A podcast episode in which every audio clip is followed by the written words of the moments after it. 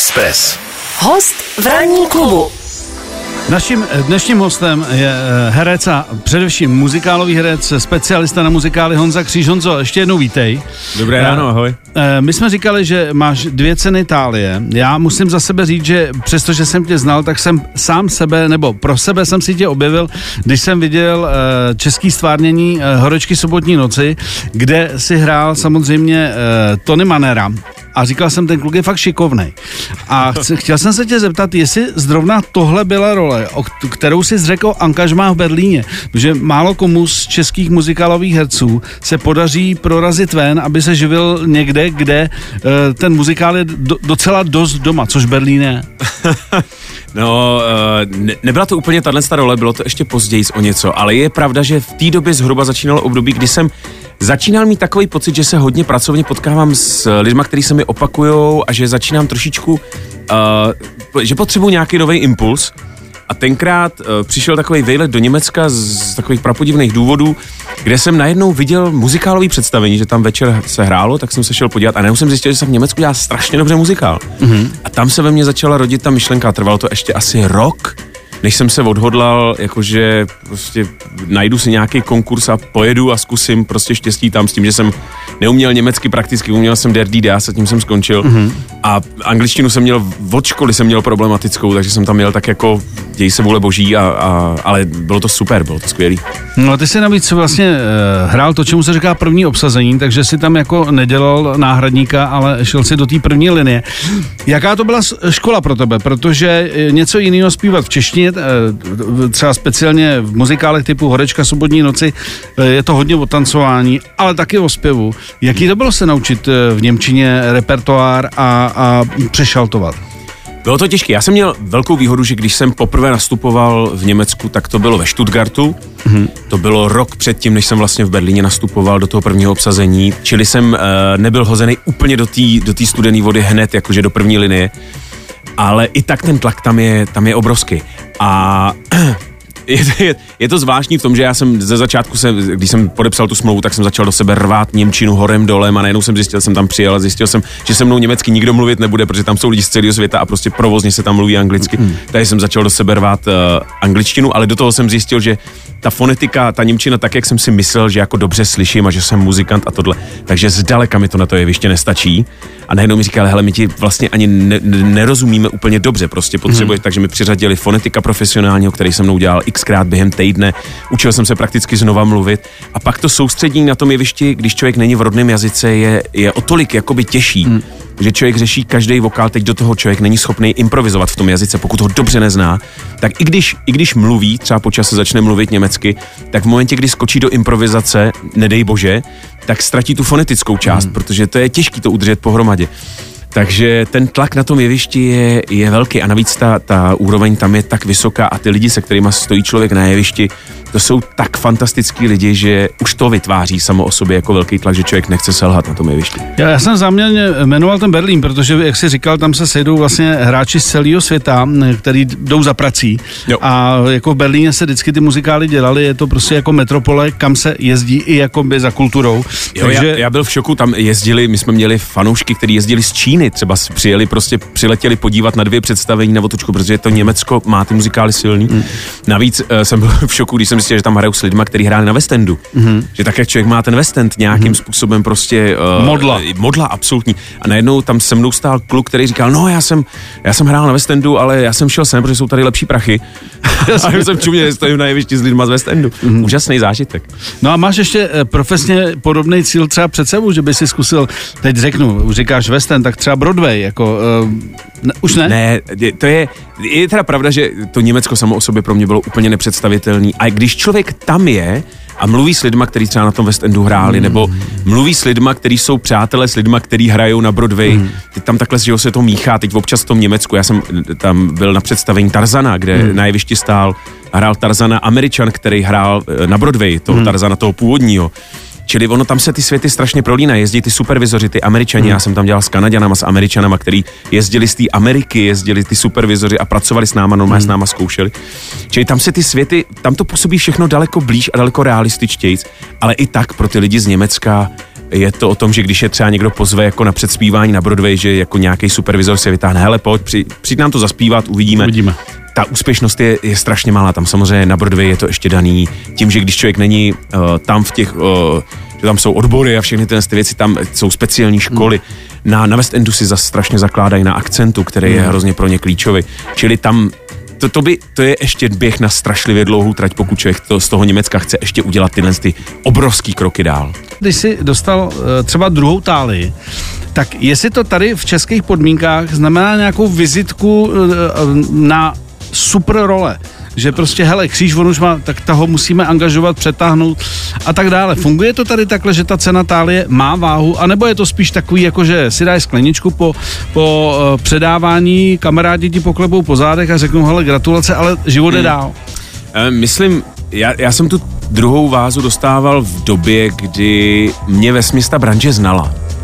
To znamená, to bych, to bych neřekl. Je to, je to samozřejmě věc, která zní dobře v životopise nebo takhle, má, má to hezký jméno, mm. dobře, se to, dobře se to používá, já si toho vážím, ale řekl bych, že to, to, co ty naznačuješ, je spíš pro lidi, co se někdy stane, že prostě se někdo objeví, že nějaká role někde něco zarezonuje, ta komise prostě toho člověka označí a dá mu, dá mu tu, tu cenu a pak bych řekl, že je to spíš o tom, že ten člověk má v rámci té branže nějaký okýnko, kdy se najednou to jméno se ví, ten ten člověk, a v tomhle tom byl dobrý a že si myslím, že když to jako dobře použije, když se to dobře chytí ten moment, takže mu to může v danou chvíli pomoct. Mm-hmm. Tomu, tomu Takže na tom věřil. startu spíš to bereš, ale pak když Myslím už si, jako... že jo. ano. Myslím si, že uh, pa, věřím tomu, že patřím v rámci té branže, že mě v rámci té branže lidi jako už znají a ví, co, co dělám a takhle. A mám vedle sebe spoustu kolegů, kteří mají obrovský respekt v rámci té branže a třeba žádnou tu cenu nemají, protože prostě nikdy se to nepotkalo úplně, že zrovna to do sebe zapadlo ten rok, nebo byl silný ročník, nebo něco. A hlavně to neřešej. To znamená, řekl bych, že uh, u téhle so, sorty lidí už to nemá jako tenhle ten jako pracovní dopad. Mm. Ale samozřejmě vážím si toho, dobře to zní, a, ale věřím, že v tomhle tom to víc pomáhá těm lidem úplně na začátku. Eh, Kdyby si, ty si toho odehrál už mraky, eh, dostaneme se i k těm aktuálním eh, vlastně věcem, kde zároveň jsi jako režisér, jako scénárista. Eh, Kdyby si měl vypíchnout třeba dvě role, který za sebe bereš, že se ti absolutně nejvíc povedly. A to je strašně těžký.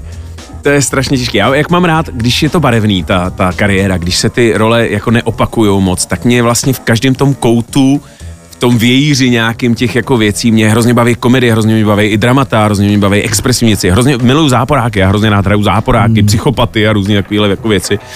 Čili těžko bych teď jednu upřednost. Je pravda, že uh, třeba ten Tony Manero pro mě byl hodně zajímavá výzva, kterou jsem tenkrát bral, i tak, že jsem odmítnul jiný projekt, velký, Uh, jenom z toho důvodu, protože mě ten Tony strašně zajímal, uh, jestli ho zvládnu. Já hrozně rád beru věci s tím, že nevím, jestli je zvládnu. A ten Tony je jako velká výzva. Ještě v té kombinaci Ale s to Janem. všichni znají a vidí to Johna Travolta, Jo. že jo, prostě, tak jako, no tak se ukaž. A teď jsem věděl, že to bude dělat Janu Děrovčík, to znamená, v principu jsem věděl, že to bude ještě jakoby natlačený na to tancování, a na tu kondici, jako na krev.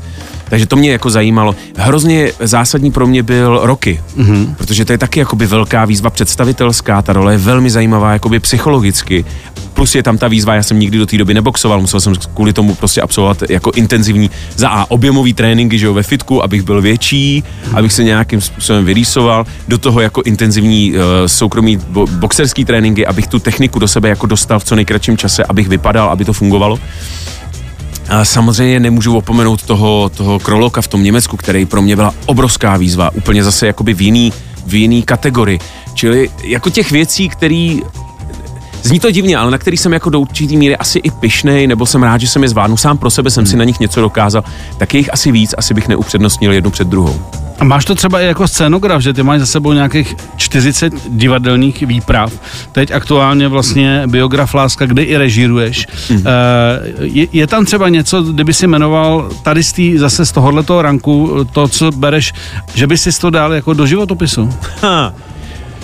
Uh, já od určitý doby tu scénografii beru, že jsem ji trošku dal na druhou kolej, protože jsem nějakou dobu jsem se to snažil táhnout dohromady a už mi to nebrala hlava, už jsem jakoby padal na hubu, takže jsem si řekl, hele, teď prostě v tuhle chvíli hraní, tuhle tu chvíli prostě chci tuhle tu disciplínu se jí víc věnovat a tu scénografii jsem začal dělat trošku jako koníčka, když to zní blbě, ale trošku jako koníčka. A, ale jsou tam věci, věci, které asi zpětně jsem za ně rád, že jsem je udělal hodně, hodně, mi, hodně mi pomáhala ta muzikálová kariéra v tom, že uh, jsem udělal řadu scenografií muzikálů a řekl bych, že mi to pomáhalo tím, že znám to jeviště, znám tu disciplínu z téhle strany, tak věřím, že se ty věci povedly, ale asi bych ne, nemenoval jednu nějakou speciální scénografii. Ta disciplína mě baví, je těžká, je to velká výzva a občas se k ní rád vracím. Ranní klub na Express FM. Pojďme se, Honzo, teď podívat na tu roli toho režiséra, že ty vlastně teď si eh, jednak jako scenograf a jednak jako režisér vlastně udělal eh, nový muzikál pro Kalich, eh, biograf Láska, eh, samozřejmě Hanna Zagorová a tak dále. Eh, eh, co třeba na této práci, když to dáš dohromady, že tady seš v několika polohách a pozicích, co, co, co tě na tom eh, baví? Takhle, já jsem v první řadě v té v tý pozici scénografa a režiséra nechtěl úplně bejt obojího, právě proto, protože já mám rád týmovou práci a mám rád, když se ty věci udělají dobře. Takže já jsem trval vlastně na začátku, když mě oslovili jako režiséra, tak jsem trval na tom, že chci mít scénografa jinýho, než jsem já. Ale problém bylo, že jsme tak dlouho hledali scénografa a tím, že to je moje původní profese, tak čím víc jsem to čet, tak nastal ten problém, že jsem čím dál tím víc tu věc viděl. Hmm. A v určitou chvíli už vlastně to bylo jedno, protože to bylo jenom o tom, kdo to narýsuje, protože já jsem v podstatě v určitou chvíli už ten prostor jako měl vlastně vyřešený, takže bylo zbytečné, aby to dělal další scénograf.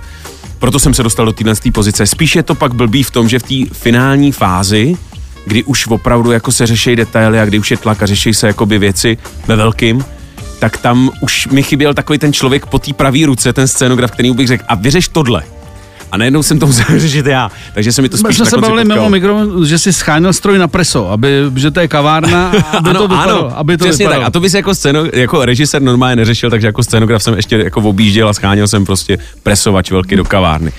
Ale jinak ta práce byla, ta práce byla krásná a musím říct, že já jsem měl velkou kliku, že uh, za A, ty, ty písničky jsou jako dar, pokud jde o, o jeviště, tak to, co ta Hanka má v repertoáru, to pro jevištní stvární, to je radost. Protože to jsou fakt krásný jakoby herecký, hudební monology každá ta písnička má nějaký svoje téma, je v nějakým okamžiku tý, toho člověka, který zpívá. To, to, to se fakt no, krásně on, používá. Uh, Hanka si vlastně potrpěla i na dobrý texty.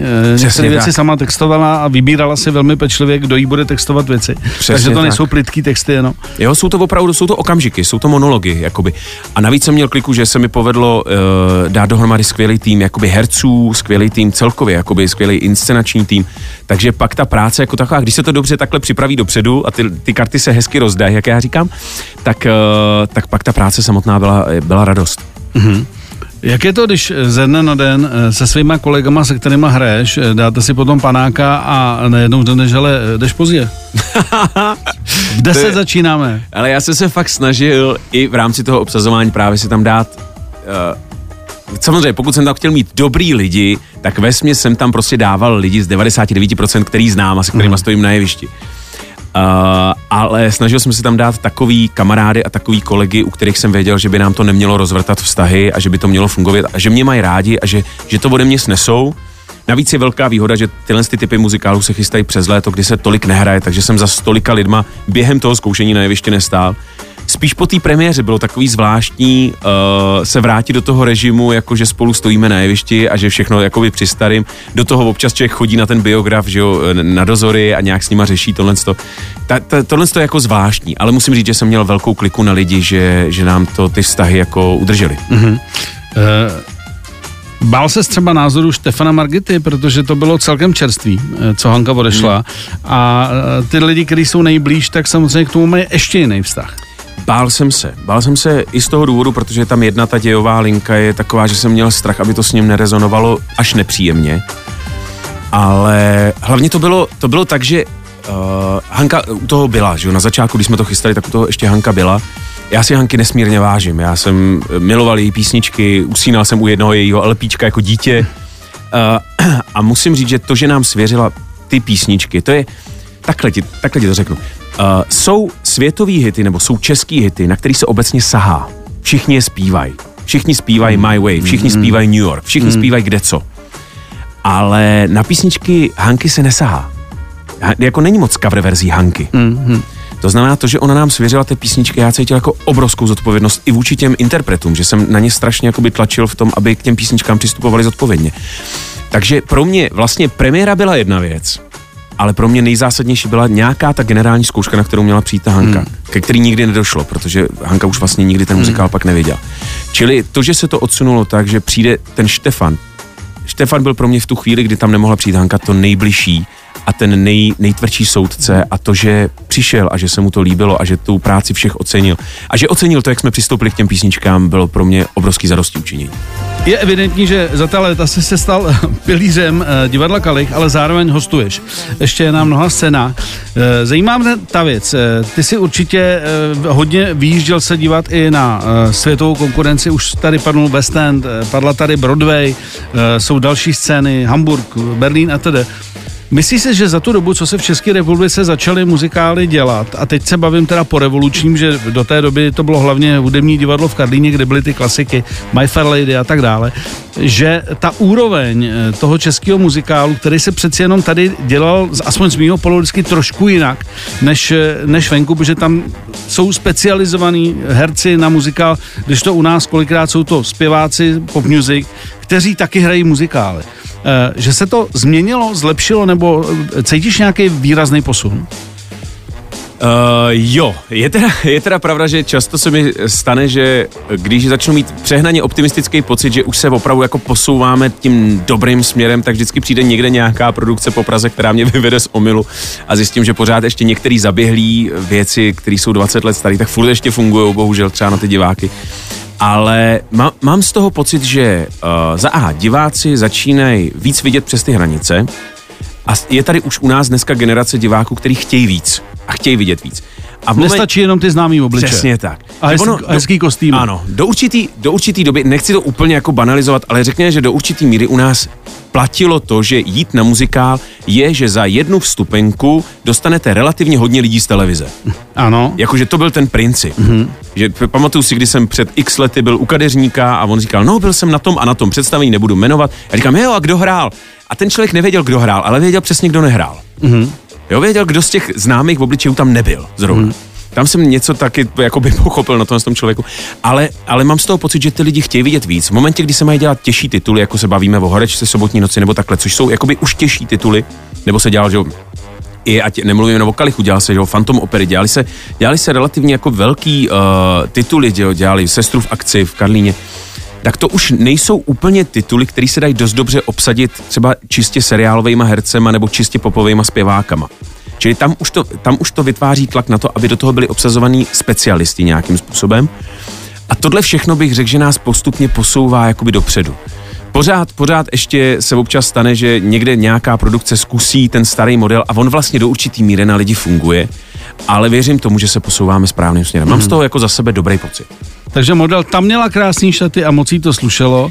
Ještě funguje, ale už... Ale, ale už je u nás určitá generace diváků a určitá generace i pro, mm-hmm. ve finále mám pocit, že už i ty producenty to jako začíná bavit, dělat ty věci jako zajímavě, dělat je dobře, dělat, přiblížit se těm věcem, které se dělají venku a mě, mě třeba hrozně, hrozně udělalo radost, když jsem si uvědomil, když jsem byl třeba zrovna v tom Německu a dělal jsem tam s lidma, jako je třeba Mark Cyber nebo Kevin Tart, což jsou jako opravdu jako totální špičky, Německo, Rakousko, totální špičky v muzikálu a ty fanoušci milují a skutečně se na ně prodávají lístky, ale zároveň to jsou lidi, který na ulici nikdo nepozná, mm. protože to jsou opravdu muzikálové hvězdy. Mm. To není o tom, že jsou v televizi nebo cokoliv. To jsou hvězdy muzikálu a chodí se na ně, mm. ale chodí se na ně jako ve velkým. Mm. Čili věřím tomu, že k tomuhle tomu modelu, že nebudeme odkázaný na tom, že ten člověk nutně musí být mediálně známý, na to, eh, takový to, aby jsme víc prodávali ten žánr a ty jednotlivý představení. A mhm. třeba mm. svoje muzikálové lidi. Mm-hmm.